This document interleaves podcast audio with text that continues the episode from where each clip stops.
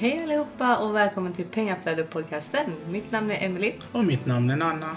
Vi håller på med fastighetsinvesteringar i Storbritannien. Och den här podden kommer handla om just detta och vi kommer varje vecka ta upp relevanta ämnen och intervjua personer som vi finner inspirerande. Hej och välkomna till Pengaflödet-podcasten. Today we have John. How is it? Hey, how are you doing? I'm fine, and you? Yeah, good, good. Coming to you from wet and windy Wales. It doesn't feel like August here. Here it's sunny. I think it's uh, 23 degrees. Oh, stop it now. it's, it's nothing like that here. I think 16 degrees at best, with plenty of water falling from the clouds and a bit of wind just to, just for good measure. So definitely not beach weather. Wow. Yeah, because I mean, you have nice beaches otherwise in Swansea and etc. Yeah, yeah, it's area is full of uh, we've got Gower and uh, all along the, the the coast of Wales. It's lovely beaches, but um, full of puddles. Unfortunately, uh, we do occasionally have nice weather. It do, it doesn't always rain here, but it does rain a fair bit. People always say to me, "It always rains in Wales." we just get. It, I think it probably rains just about as much as everywhere else in the UK. It's just that it's a lot more violent. The rain. It, it seems to come at you from all directions, um, and, and, it's and it's it's heavy. So uh, yeah, we we we uh, we're well versed in dealing with, with, with rainfall down down in these parts. no, I I thought uh, today would be a great episode because we have some lis- uh, listeners that uh, invest obviously in the UK or Mm-hmm. interested in of investing in UK and a letting agent is very very important and who else isn't better to ask than you then I thought Wow, we'll see. We'll see. so I thought maybe you could uh, tell me about your background Yeah, sure. So um, my background was I was a poor kid who grew up in Liverpool. I'd never had any money. Uh, all my family told me to work really hard, so I did. Uh, went on and uh, I went to university, uh, got got qualifications, went and worked uh, in the retail industry, climbed the greasy ladder of, of, of the corporate world. Um, did a lot, did pretty much everything: procurement, sourcing, um, of products, and then eventually moved into data and insights. And I had a good good long spell in, in doing market research and insights for, for lots of um, lots of food manufacturers.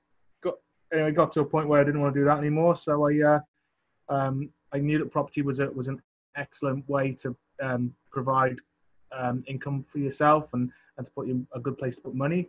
Um, certainly was at that time. So I, I did that. I left uh, I left the corporate world uh, bought enough properties to cover my outgoings and became a landlord.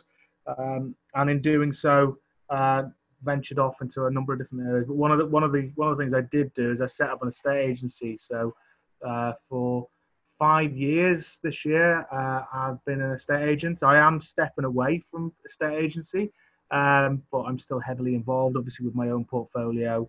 Um, and uh, with working with others. But it's more it's more the understanding of what you should use your letting agent for, which I think is probably my specialism because that's why I set up uh, an estate agency in the first place because I needed it to do a particular list or particular types of things that are relevant to me as as a as a landlord and as a property investor.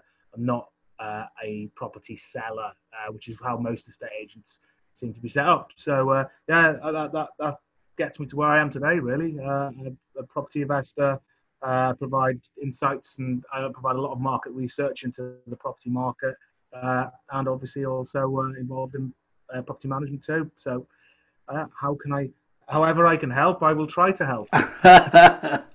so, may I ask about your portfolio? It seems like yeah, you you've done you've done this a while then. Yeah. So my portfolio. Uh, I've got um, standard, uh, there's so many different terms, so you'll excuse me, I'll use the ones that I, I prefer to use, but they may be different for other people. But I have standard buy to let properties, which are just normal houses, generally two, three, and four bedroom. I have got a couple of five bedroom properties, which I let on an AST basis. Um, and they're my they're probably my favorite properties. Uh, I also have um, a stock or portfolio of HMOs, so their houses of multiple occupation, what we would traditionally call student houses, although they're not all let to students, some are let professionally. Um, and I also have some land, uh, which to be honest with you, I'm just banking at the moment, and I also invest in commercial properties, of which one of which I'm sat in right now uh, on this call. So uh, yeah, quite a varied portfolio, um, and um, through my portfolio, I think I've pretty much touched on most areas of property over the years, um, which is quite helpful when it comes to knowing what's happening in property markets. yeah, you you seem like you quite safe then that you have variety. So if one market doesn't go well, then you have the other one. So and that is that, that's one of the things that bugs me about the property industry and particularly property training because everybody talks about the need for a strategy. So I'll hear a lot of people say my strategy is HMOs or my strategy is is flips, and they're not strategies. They're, they're just they're just you know they're, they're not they're not strategic in any way at all. Um, my strategy is, is to minimize risk. So I'm not interested in having anything risky. So by having a diverse portfolio, I'm able to weather any storm. So a good example of that was um, back in what was it February, March when we went into lockdown in, in the UK. Uh, I fortunately um, had quite a diverse portfolio. Now my HMO uh, properties uh, are roughly about about 60% of my tenants had to leave as they were had to be had to return to, to, to their to their countries um, where, where, where, where, where their home was. If they were on fixed term contracts or a student, I lost a large amount of my a, large number of my tenants overnight. Um, but fortunately, because I had the, the rest of the portfolio, I had sufficient cash flow to weather the storm. Uh, unlike a lot of landlords who probably find them, particularly if they've got HMOs at the moment, the, the, the situation is is pretty dire in a lot of cities and in a lot of universities. Um, and again, that's something that I preach and teach. It's it's important that you you, you have a, diver, a diversity in your business plan. Um, and uh, not everybody does. yeah, that's good. Yeah, it's it's a business. People forget that this is a business, and it is. So one of my favorite ones is, uh, or favorite favorite things is when I get I get tend to have regular get-togethers with people in, in terms of property. Uh, I do I do one day meetings and stuff like that. And, and one of the first questions I ask is, "What's your business plan?"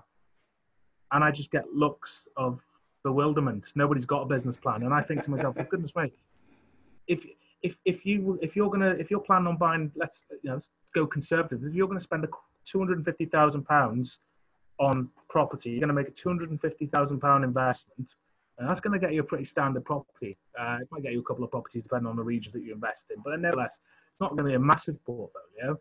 Um, but it's still a quarter of a million pounds. Now, if you went to any other business or any other marketplace and said, I'm going to spend a quarter of a million pounds of my money, or you said, I'm going to spend a quarter of a million pounds of somebody else's money, like the banks, you pretty damn sure need to have a business plan, a robust business plan. Yeah.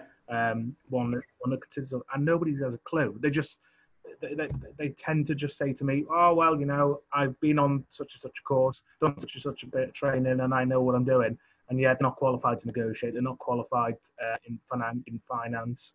You know, they're, they're just winging it and don't have a business plan to put up. And I just find that I just find that astonishing that, that, that people can can make such huge risks and make such huge gambles in the property market without having any insight or or any form of business plan. Um, I know we, we, we spoke quite at length about this when we when we when we met up, up, up, up online a few months ago. Is you know, the importance of of having data and having knowledge um, as part of your business plan. It's just it's just everything. I can't even to this day I can't work out why people will go and buy anything without uh, having access to insights and data because that's my background. That's what I did in corporate for years, and that's what I've done with my own portfolio. You know, why would you buy a property that's worth you know 100, 200, 300,000 pounds and not have an idea of what's likely to happen to the market in which that property sits over the next year or two. It's just bizarre to me. I, I totally agree with you. And I'm totally the same. I want to know about the area,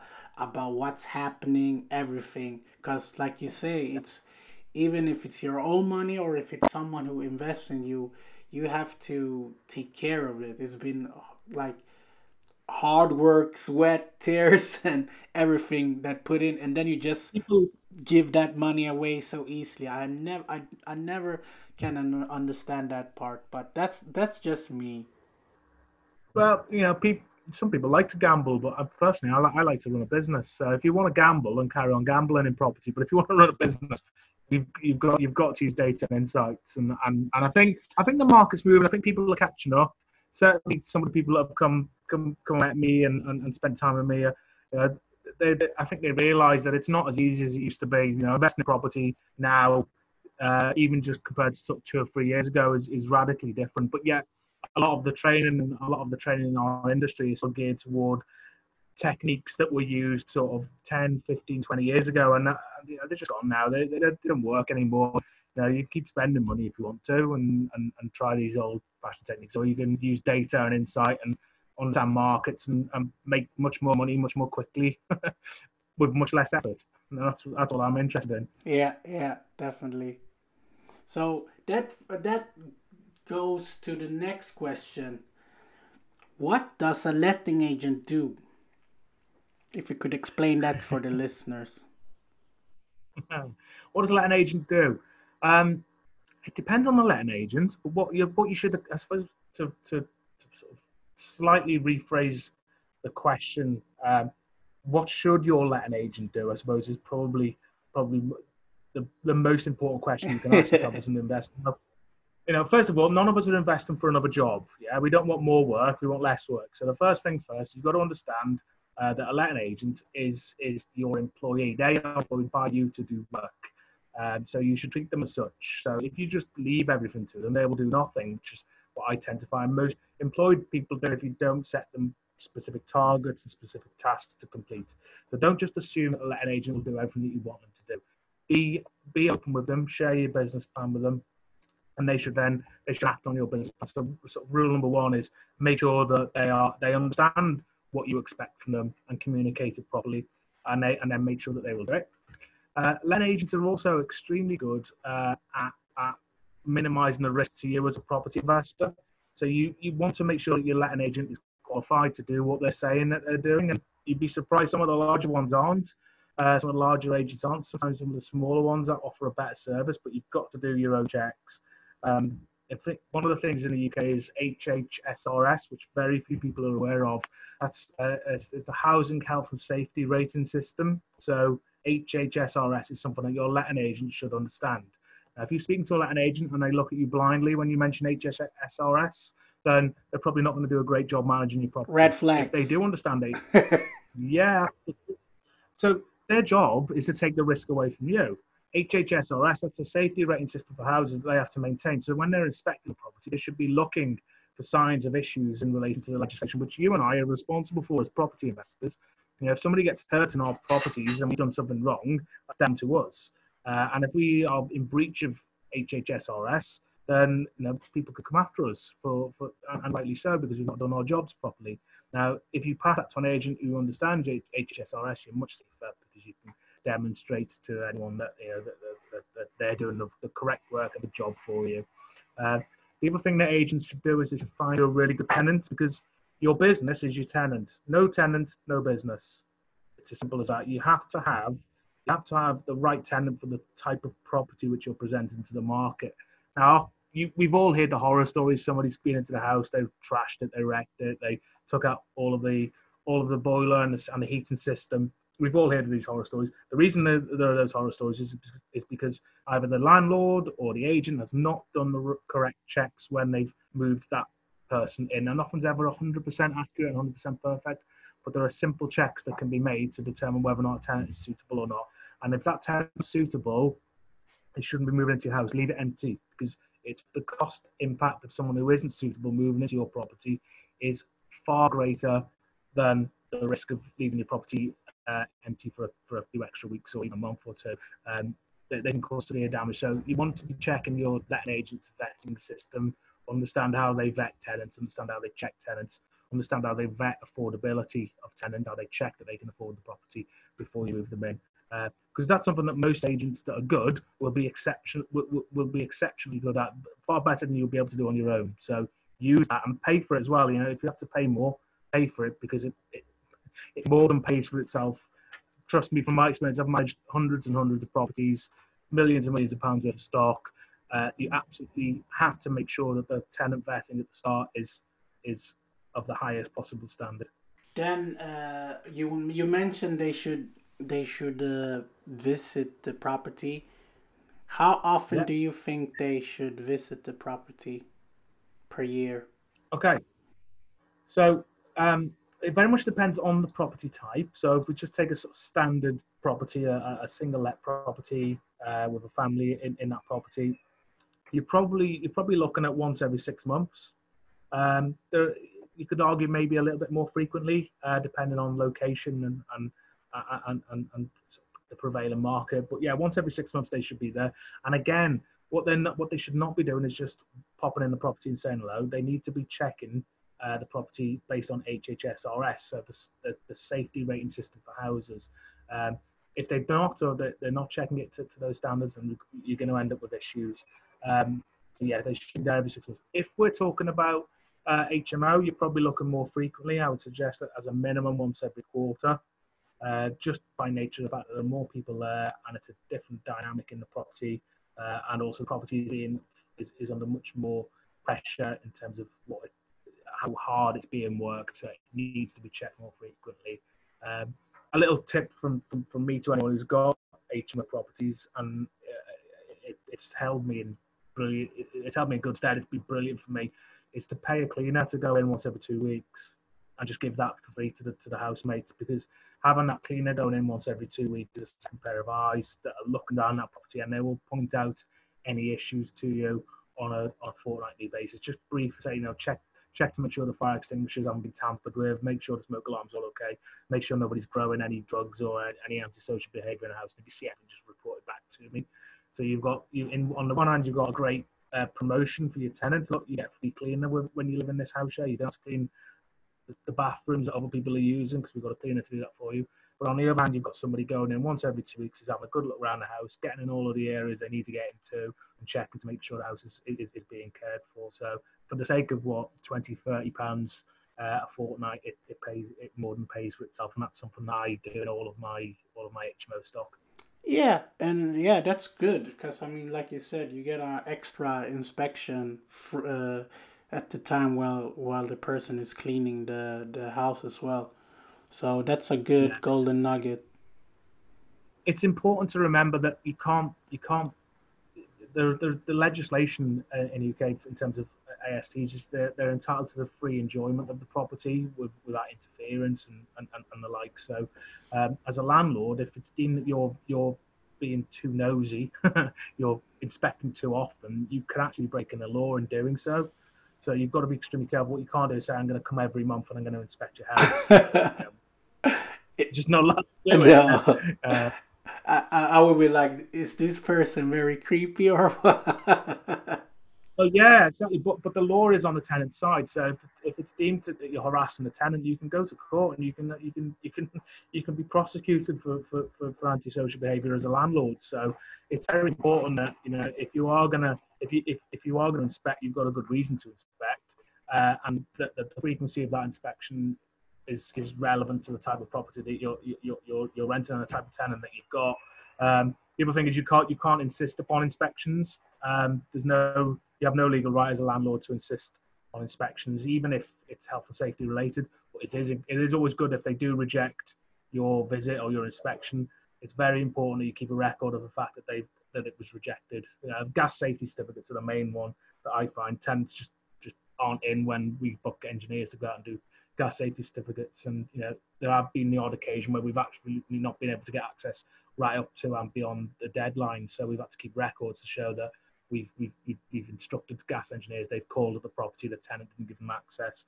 Um, and, and, and that way, if there is ever any litigation against you as a landlord, you've got that level of protection to demonstrate that you've you've made every effort to to, to, to conduct the safety checks that are required. Mm, yeah, that's good. That's good. So, what costs should we factor in? Okay, uh, letting agent prices differ uh, depending on locations and and um, also depend on standards. Um, as a general rule, I, I tend to look around about the fifteen percent of rent as a general rule. And now a lot of people will be sort of standing back with amazement when I say that, um, saying, "Goodness me, why, why would you pay?" I've only got I get my rental management for seven percent or six percent, and that's fine if, if that's if that's what you get and you're happy with it, and that's brilliant. But I, in my experience, the lower end of the market, the, the sort of six seven percent agents, are either novices or they're just not very good, and it's just you're not getting any value. You might as well just might as well just put the money in the bin. You know, you're paying that amount of money because you want a high standard of, of service. You don't want to have costs in the medium to long term if something goes wrong. Uh, and I just find that around the 15 time mark, you get a professional agent uh, who's qualified and knows what they're doing and delivers a delivers a great job um, to you and, and, actually saves me money um, because there's less risk of damage, uh, less risk of uh, tenants not paying because they just have better processes and systems in place. But uh, as I say, it, it, does it does vary. I certainly think in London and the southeast, you may be able to trim that down a little bit uh, as a percentage, but as a general rule across the UK, around about around about fifteen percent of the rent. Yeah. So is is this uh, including HMO or is it just uh, normal residential HMO, buy to let? Uh, HMO around about around about the same on HMOs as well. Um, you know, yeah, around about 15, 15 to 18 is probably about the norm on HMOs. But yeah, it's about the, about the same. The, the, the, the most, one of the things I find really funny is people get fixated with the um, the percentage that they're paying to the agent, but then there are some agents that can achieve a much higher rent for you. They market properties for a higher amount because they're, they're more prestigious, they've got better marketing tools. So whilst you might be arguing over a couple of percent, which is you know nothing really when you think about it, they could potentially get you 50 or 100 or 150 pounds a month more in rent because they're just better at it, or they might fill your property a month more quickly, which is a huge saving. Um, so I'm, more interested when I'm looking at management and when I'm benchmarking my own services against others in terms of how quickly can I rent? Am I, am I performing better than others at renting? And can I achieve a higher rental value for, for, for, for a landlord? Because that, that's what matters. Know, a good another good example is a lot of agents don't have a uh, have a annual increase in rent written into the contract, which is crazy because you, you should be getting three, four, five percent, whatever the whatever the rate of inflation is. You should be getting that applied to your rent every year that a tenant in a property, and yet lots and lots of agents just don't make provision for that and don't make their tenants aware and actually don't do it. So you know you can potentially lose hundreds and hundreds of pounds by not increase having that increase every, every 12 months. And again, I would, if I'm paying if I'm paying good money, I would expect an agent to take care of that and do the communication of that for me. So and uh, that, that yeah, that that's that's tr- why I pay more, and that's why I would pay more. I I thought that was like basic that you have to it's go. no, I mean otherwise with inflation, then the the rent is it's it's much cheaper. It's going down. yeah, year, it's going down every year. Yeah. But no, they don't do it. And so so in, in my agency, whenever we met with a tenant, uh, we would always say just to make you aware that you know these are all of the obligations that we've got. These are all the obligations you've got. Oh, by the way, also every year we make sure that we your your, your rent is increased based on the rate of inflation. So it won't be it won't, we won't have huge increases. We just we just we'll review it uh, and in line with the rate, rate of inflation, we'll adjust your tenant your, your your rent basically in a tenancy. And they're very cool with it because we've been up upfront and honest with them. What I do see happen is sometimes you know someone will have have a rent increase for three years, then suddenly the rent increases twenty percent now, you know, the, the result is pretty much it's it, it's pretty much the same. You know, if they would had an increase each year, it would have been the same amount. But because it's such a large step, all of a sudden they get really upset, and then you know then you run the risk of damage, late payment, non-payment, etc. Yeah. So make sure your agent knows what to do, what your expectations are in terms of annual rent review, and make sure they do it as well. Uh, because it's better for the tenants. Know, I, if I was a tenant and I was paying rent, I wouldn't want to have a sudden huge spike in my, rent. I would much rather it be um, done annually in a, in a way in which I can budget for and I can forecast. Yeah, that's yeah, that's how they do it here in Sweden. So it's annually. I think it's every April, so it mm-hmm. goes up, and then the day like the the union, uh, rental union committee or what. Well, I don't know how to explain it exactly. They have a discussion with the landlord and then they negotiate and then they yeah set the figure so sometimes it's maybe 1% sometimes it's nothing and then maybe in two years it's three percent. So, but we all are aware of it, and like you said, it's better to be aware of it in the beginning then like, uh huh, okay, here you go. Uh, next year, fifteen percent increase your rent. Well, I mean, can you imagine someone like Coca Cola in, uh, not increasing the prices of their of their fizzy drinks for five years and then suddenly doubling their value, doubling the price or putting up fifty percent? You know, the market just wouldn't stand it, and Yeah. know, our market is no different to any other market. It just it just needs to be run properly, and yet it doesn't. Yeah, and that, that, that tends that's what I tend to find happens is you know it's forgotten about, then it's realised, and then there's a, a, a miscommunication or misunderstanding and frustration on both parties. So Yeah. yeah, it's daft, but it happens.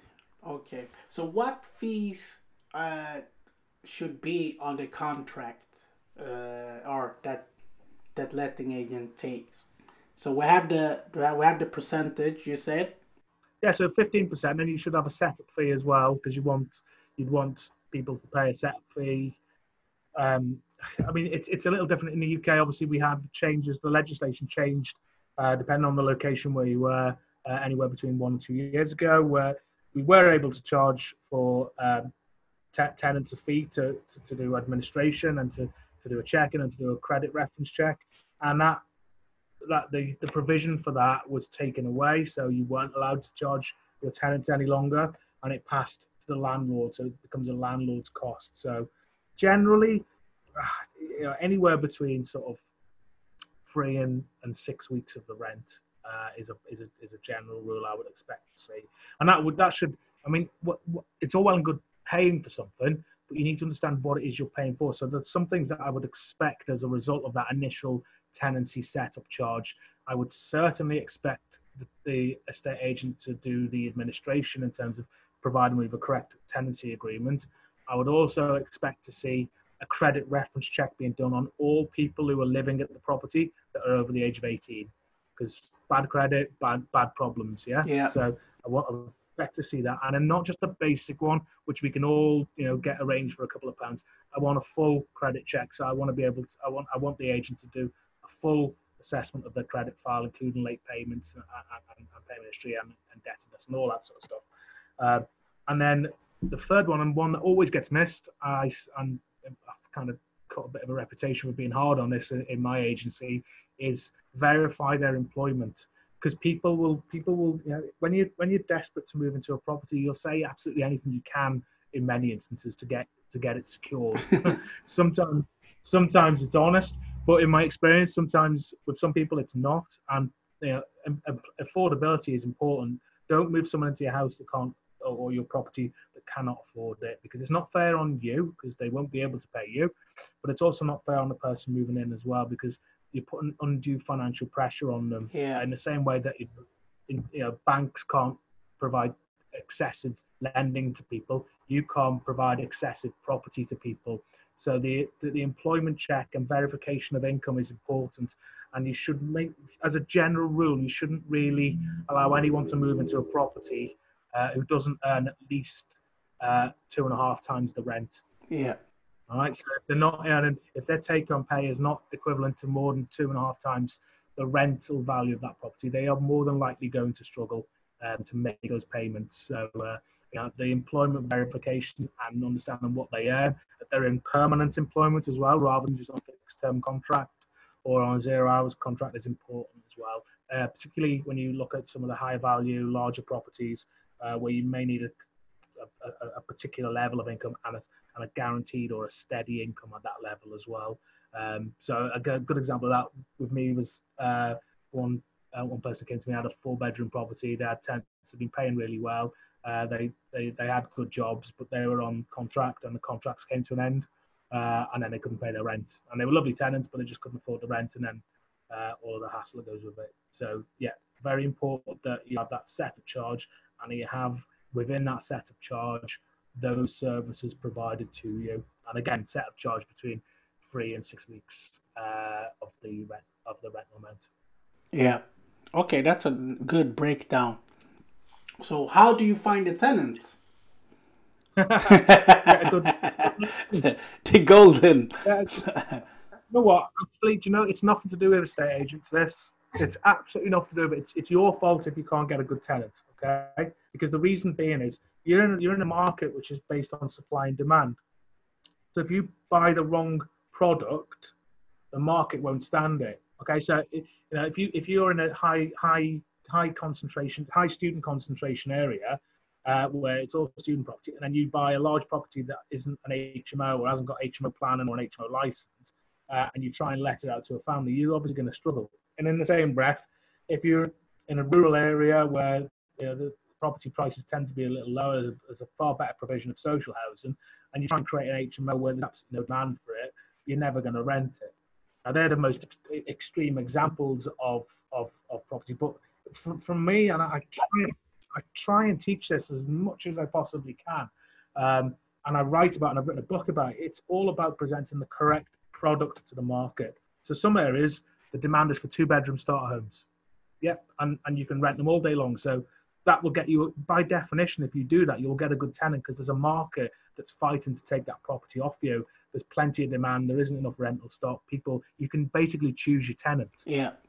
But if you, if you if if you if you have if you go to an area where there isn't demand for small properties, where it's, yeah, it's, it's, it's maybe a higher level of affluence or there are larger families in an area, uh, and the larger properties, of three or four bedroom properties, more in demand, then you, you're probably going to really struggle to let out your small property in that area. So you need to understand the, the local area and where the rental demand is and buy to rental demand. And that's how I make that's how I made money on my property portfolio over the years. It's not through anything particularly exciting or interesting and all of the fancy stuff that our industry talks about in terms of property investment. I just bought properties that people wanted and I made sure I knew that they wanted them before I bought them. And that way I got the best tenants. All I then needed to add into that process was an agency that checked to make sure that the tenant was what I was targeting my property at. Yeah. So if I was targeting young professionals and HMOs, I needed to make sure there was a market for that before I instructed the agent to go and find me that type of tenant.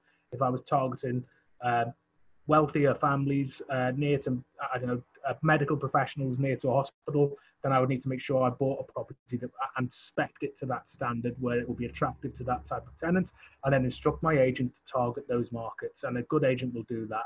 So, you know, it's important that your agent targets your tenants and, and, get, and gets you the right tenants, but it's down to you as the property investor.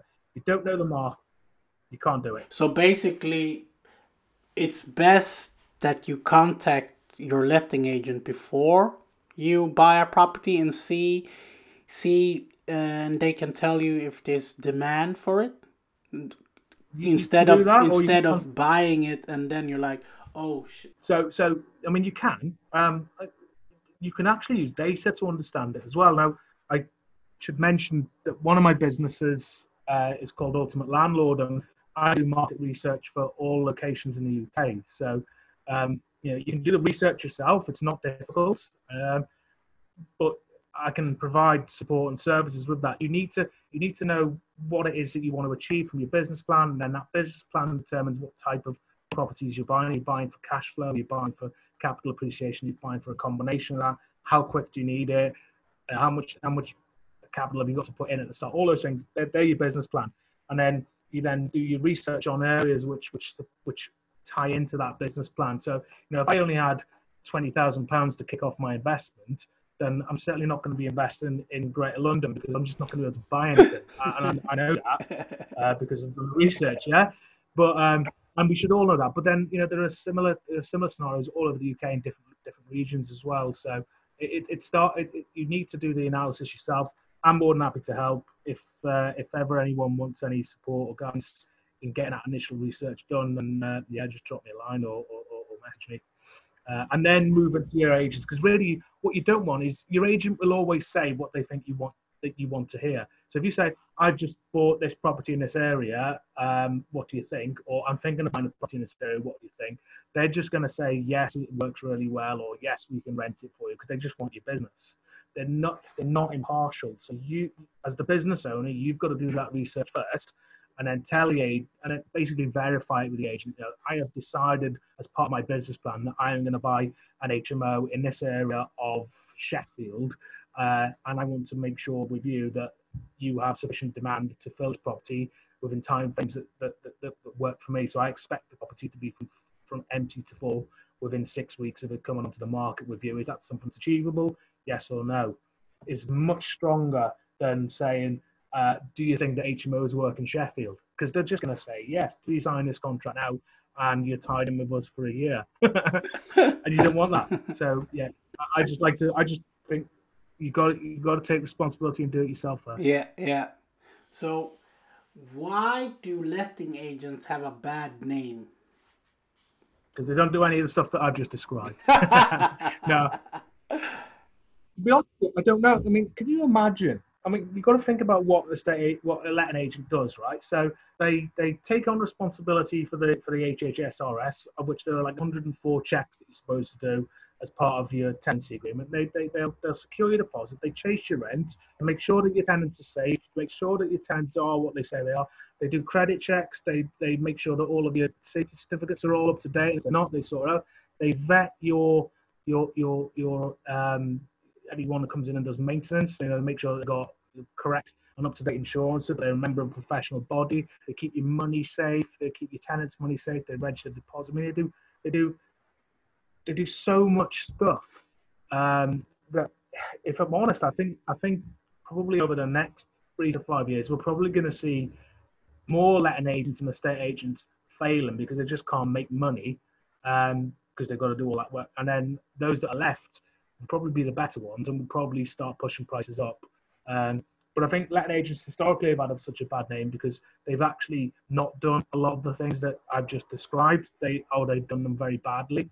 Uh, as a consequence of that, um, things have gone wrong, and then ultimately, who who who bears the burden of, of things that go wrong financially? It isn't the letting agent; it's a landlord or the property owner ends up having to foot the bill. So that's why I going back to earlier when I said, you know, you've got to make sure you get the right estate agent or letting agent to manage your property, and they are doing what they're supposed to do.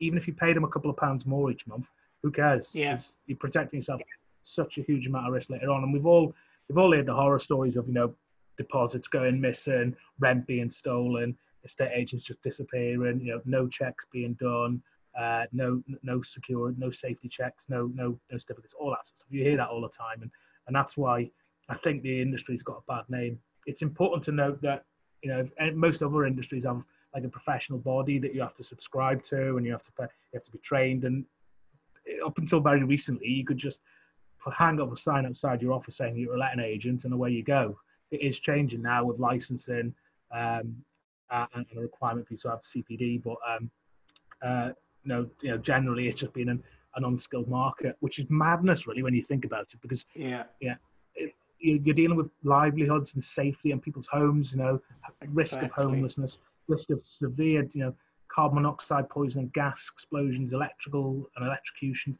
You know, there's just so much that's involved. So, you know, do yourself a favor as a, as a landlord or, or, or, or a property investor and get someone who knows what they're doing when it comes to managing your property because it's just a huge, huge liability. Yeah, yeah, that's that's true, and uh, yeah, hopefully we'll get more professional and like you said, that the bad apple will leave, and so it's just the good ones left. The easiest, the easiest one, honestly, the easiest way to check if an agent is good or bad, right, is ask them ask them if they do HHSRS checks and if they don't know what they if they don't know what you've just said, walk away. Yeah. Because most a lot a large amount of people in our industry just don't understand HHSRS, and yet it's been in it's been legislation since 2004. wow. Yeah. Yeah. So there we go. So so where do you see most turnovers from the different property types? Oh gosh. Um, I've just done a report. I do a market read report. It's it's called the, the the, the property market read.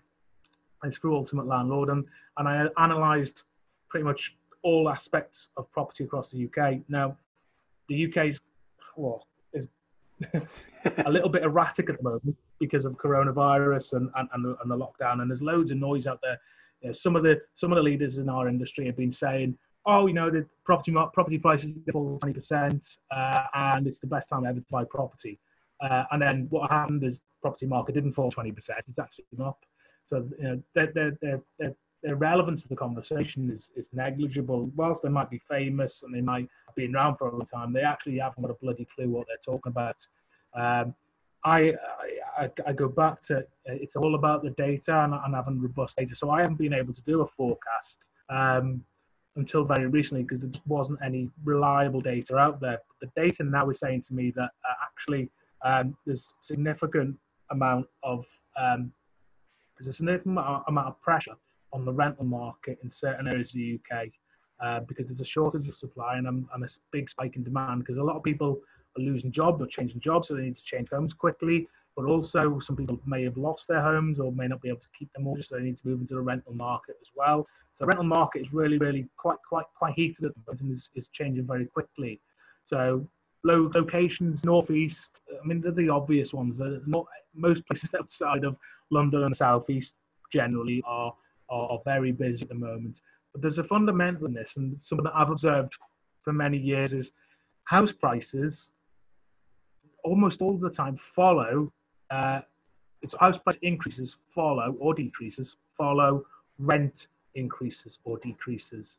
And because rent is a lot quicker you can move you can move far more quickly if you're renting than you can if you're buying. I'm starting to see big pressures on rental markets rent rental prices are increasing. And that is an indicator that i believe that uh, house prices will follow suit um, in many areas but the key thing is that certain properties in certain areas um, uh, will see are seeing higher demand than others. So uh, if I picked a couple, you know, if you're looking up in the northwest, the big demand in the northwest of England at the moment is for three bedroom family homes. There's no, there's, there's plenty of supply of two bed. There's plenty of supply of, of apartments and, and one bedroom properties. There's also plenty of supply of HMO. So you know, the market there desperate for sort of where would determine a, a family home. Uh, the rental market is seeing you know increase after increase after increase. Stock is just turning over so quickly um, that um, you know I, I, believe that that's a that's a that's an excellent market uh, to invest in. I'm not qualified to give financial advice. I'm not FCA regulated. I can't tell you what to do, and I'm not giving advice. I'm just giving my thoughts yeah. Yeah. So you need your own due diligence. But the market is what I can tell you is the rental market in the northwest for large properties is is high. And I can also tell you from the data analysis that I've done that the, the highest turnover area, so this is properties that are on the market and are selling, um, the highest or the fastest turnover location at the moment is actually where I live in Wales. Um, so uh, I think it's 10.9 uh, percent of uh, an estate agent stock is selling each month. Wow! So you know they're cycling, yeah, cycling the stock fast. Now the UK average is just under six. So it's almost double the UK average of stock is being sold at the moment. Now, what, what do we think is going to happen there, folks? House prices, pressure on house prices. So again, all of this information, if, if anybody is interested in learning about this this stuff, um, just come come to come come and talk to us, or go to the Ultimate Landlord page, or, find us on Facebook. I actually give the market read data away for free, so you know why wouldn't you? yeah, take the data off. No brainer. This analysis. Absolutely. Uh, so just ultimate hyphen landlord, and um, yeah, you'll find us, and uh, you can get the you can get the market read for free. Uh, and I'm happy to share it with anyone yeah. Uh, who needs it. So, do you think overall, like in the UK, three beds, uh, terrace house or semi-detached or again, it depends on the area. I mean, as a general, I mean, in, in, the, in the main investment area, so if you take outside of London, where you know it's a very different market, um, in the rest of the UK, the, the, the pressure, I mean, we've got increased unemployment, uh, we've got a, a, downturn in the economy, people aren't able to buy houses. So even people that were going to buy houses may hold off and they may rent for some time. Now, those people uh, generally tend to be looking for start homes, uh, smaller homes, but because of the nature of what's just what we've just been through and the pressures on the economy and people's personal uh, personal personal finances, there is going to be demand for rental property um, which is which is leaning more toward you know uh, joint incomes, so you know two two partners working or um, small small families uh, who are looking to rent before they buy. So that in, in in because of that, I would suggest that again, three bedroom and above is an area of the market which you need to be looking at, particularly in locations where you look at.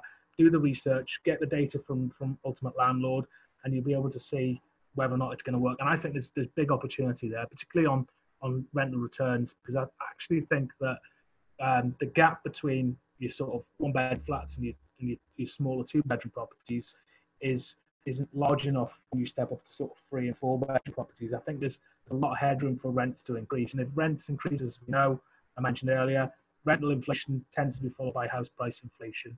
So Yeah. if I was looking to reduce risk for myself and my investments, I would be inclined to take the product or the property which is most in demand. And I can tell you now, the most in demand is that that, that sort of three bedroom suburby type property. Um, and, and, and some areas of the UK have absolutely ridiculously low house prices uh, compared to the. If you take average household income and you look at household income across the UK and you look at how much as a proportion of household income the property price is, um, th- th- there's huge disparity. So you just got to look at areas where people are earning decent money, but house prices aren't that high because they will be. and I'm seeing it. Um, but yeah, it, it's I make it sound easy to do. Uh, it, it, I suppose it is if you've been doing it for years. But if you're new to it, you need to educate yourself on how to do it. Um, and once you do, you, just massively minimize your risk. Yeah, definitely, definitely. So, what features are is most or most desirable? Uh, okay, um, so I did I did a survey on tenant. I, I survey tenants twice a year, um, and the most important things for tenants are lighting, um, and the lighting in the property. That's what attracts them, and also the flooring as well. Uh, so when they walk into the house, generally a decision is made on a property whether or not they like a property within a few seconds.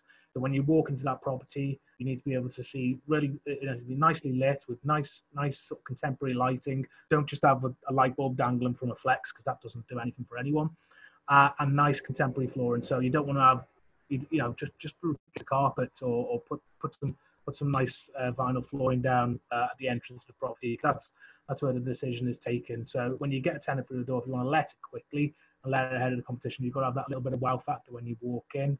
Um, and then in terms in terms of desirable features, a modern kitchen and bathroom always always helps with property. Uh, not just in terms of rental, but also in terms of valuation as well. Particularly for those of us that are looking to buy and refurb, and refinance, spend your money on the bathroom and the kitchen. Don't do a half job um, because it does increase the value of the property by a, a significant amount more than you would probably put into doing a kitchen or doing a bathroom. Um, uh, so, th- so, so yeah, so the, the kitchen and bathroom lights, flooring, and then one of the things that's often missed with properties as well is its curbside feel. So things like you know shrubs, uh, look at the fence, make sure the fence is nice. Paint the house; it needs if, if it just if it's all grey and looking tired, stick some paint on it.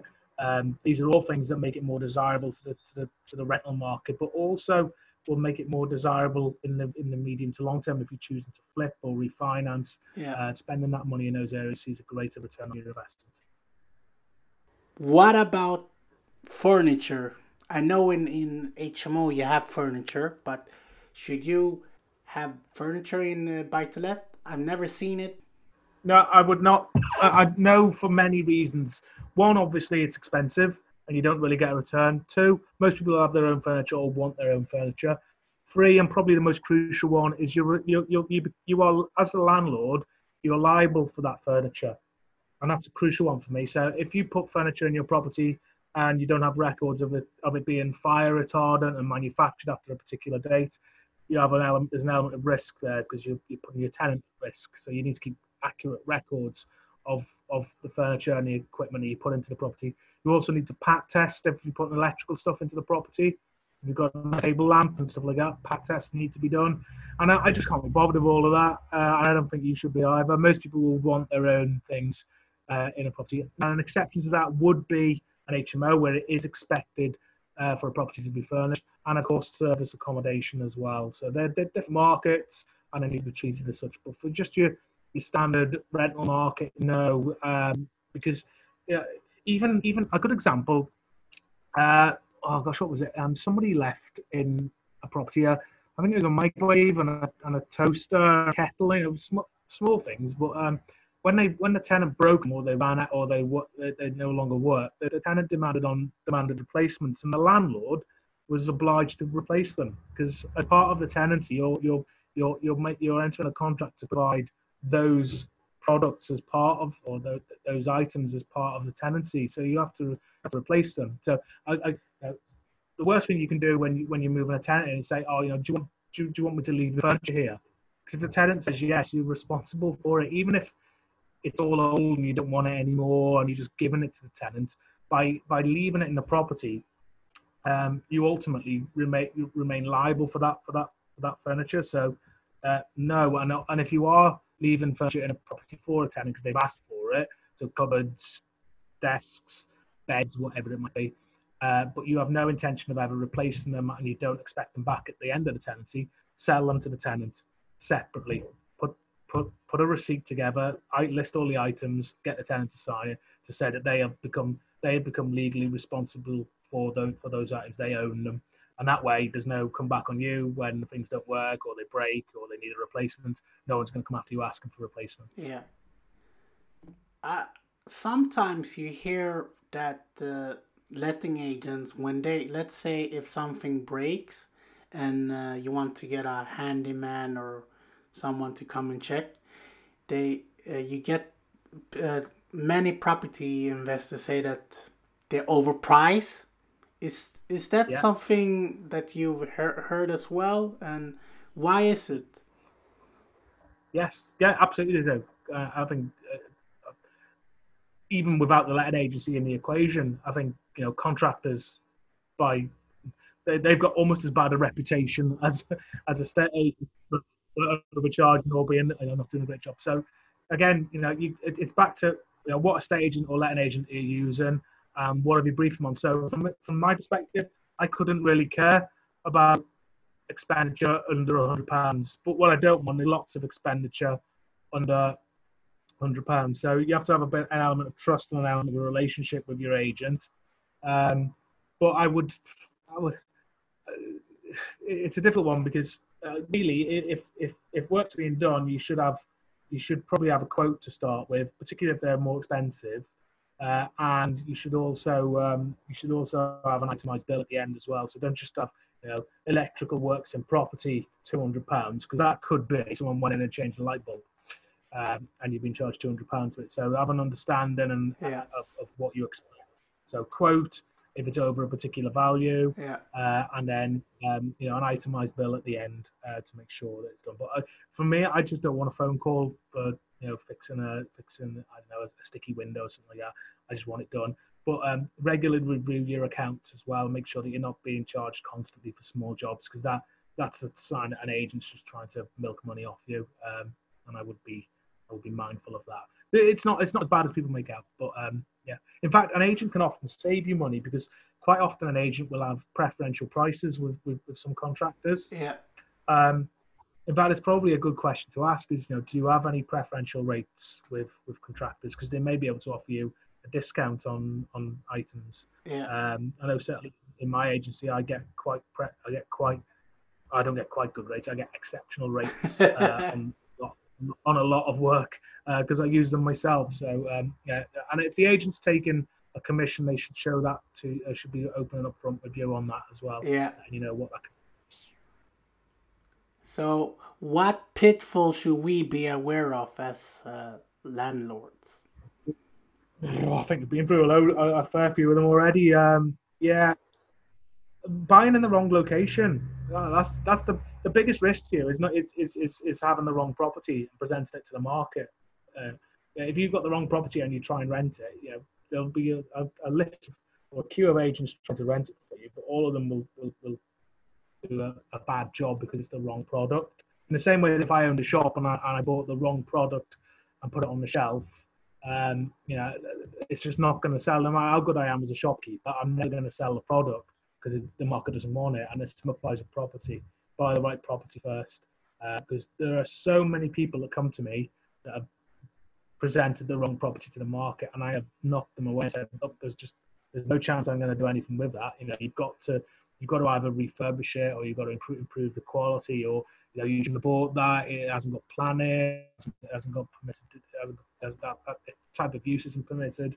There's just so much that goes goes of what you do when you buy that property. That's that's where you, you make your money at the start. You make it when you find your property and and that's that's crucial. Now bring your letting agency into that process and bring a letting agent in so they can assist you knowing what's required in a local area but the buck stops with you you buy the wrong property if you try it might work on paper but if there is demand for it it it will it will cost you money so you know biggest pitfall to be aware of is people who are buying properties where there's not sufficient demand for them and then expecting them to work Mm. Okay. And we, as uh, international investors or from abroad, what questions do you think we should ask? of an estate agent, of a letting agent. Yeah. Um, I think uh, I've, I've already touched on one. You know, do, what what do they do in relation to HHSRS? If they don't answer that question, don't use them.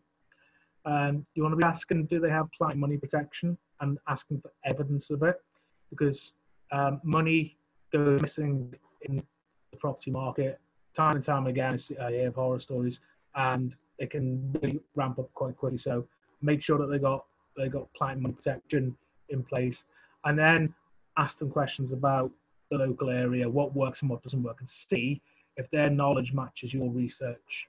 So if if, if you're seeing that there's demand for uh, smaller properties and they're saying you need larger properties, you know that they're probably not as skilled as they would like you like to think they are. Um, then I've again touched on earlier, you need to be asking questions as to how they vet their tenants, what what what vet processes are in place. Uh, so again, just as a reminder, we're looking for evidence of credit checks, evidence of employment verification, uh, which are crucial. Yeah. So we have come to the fun part. Your favorite book, favorite movie, and TV series. Oh gosh, well, my favorite book. My favorite book. Um, this is me being terrible here, so you, you might have to end our conversation. My favorite book is a book called Property, Truth or Dare. Okay. And the reason it's my favorite book is it's my book because I wrote it. it's available on Amazon. So grab that because that, that all of the crazy stuff that I talk about is in there, and it's it's all about. I like I, it's my favorite book because I wrote it, and obviously uh, it's mine. But it's my, also my favorite book because it's all of the all of the nonsense. It just pushes a, a big red line through all of the nonsense that you hear about uh, when it comes to investing in property in the UK. Yeah. It's just nice and simple. And all of the stuff that we've talked about on this call today, uh, and more besides, is contained in that book. So it's basically it's a bit of a story, but it's also an extremely useful guide. You know, you understand how I built my portfolio up without with with, with, with very little risk um, and very easily actually with very little money as well. Yeah. So that's my favorite book. Uh, I haven't I haven't written or directed or starred in a movie, but we're safe on that. Soon. no, yeah, yeah, no, it's not gonna happen. I know. Um, movie. That's a good question. I, I, just, I, I like quite a lot of films, really. Um, trying to think what my favorite movie is. Um, I got from from my childhood. I was I really liked the Back to the Future trilogy, um, just because it was weird uh, but fun. Um, so yeah, probably probably that. Just I, I got a bit of a thing for the 1980s. Um, I quite like um, 1980s stuff. So uh, it's a very 1980s movie. Okay. So uh, I'm, I'm fond of that. And in terms of TV shows, continuing that theme really. Um, there's a, a the um, the BBC made a, a, a TV series called um, Ashes to Ashes. Uh, I think before that it was called Life on Mars, but I, I'm fond of the Ashes to Ashes series. Uh, it's got a police officer in there called Gene Hunt who just basically does everything on a whim, and then it, it's about his, his, ego and then another person um, uh, who, who's who's also stuck with him in the 1980s, is trying to do things the way we do them we're supposed to do now in terms of using evidence and data and insight and all Yeah. that stuff and, and the jump between it. I just think it's great. So uh, yeah, that that would probably be my fave t- TV series as well. But uh, I'll be honest, I don't really watch a lot of television because uh, I uh, yeah I, I don't. I tend to find most of the stuff that's out on, at the moment is is Crap. um, a bit traumatized for me. Yeah, I'm more of a fact evidence sort of person. So Yeah. uh, yeah, I'm sure there's something. I think of anything else I've seen recently that was quite good. Um, Yeah. no, I can't think of anything. Uh, no, I'm more a documentary person as well. Or if or if it's a movie that's uh, true based on a true story, then it's yeah, so. definitely. so, John, how can people get hold of you? The book, email, website, Facebook, Instagram, Oh. Everything. Put it Yeah. all out there. all you got to do is remember ultimate Landlord with a hyphen in between them. Ultimate Landlord. So Facebook, Ultimate Landlord page. Google Ultimate Landlord. You'll find my website. Um, you can email us. It's info at Ultimate Landlord, which is we've got a hyphen in between the Ultimate and the Landlord.com. Um, you can't phone me, um, but you can message me on Facebook, which is fine. Uh, you can come along and meet me. So I do regular um, seminars. Uh, I do I do evening events around the UK. Um, if you go into Eventbrite and you look for Ultimate Landlord, you will find all of my events on Eventbrite.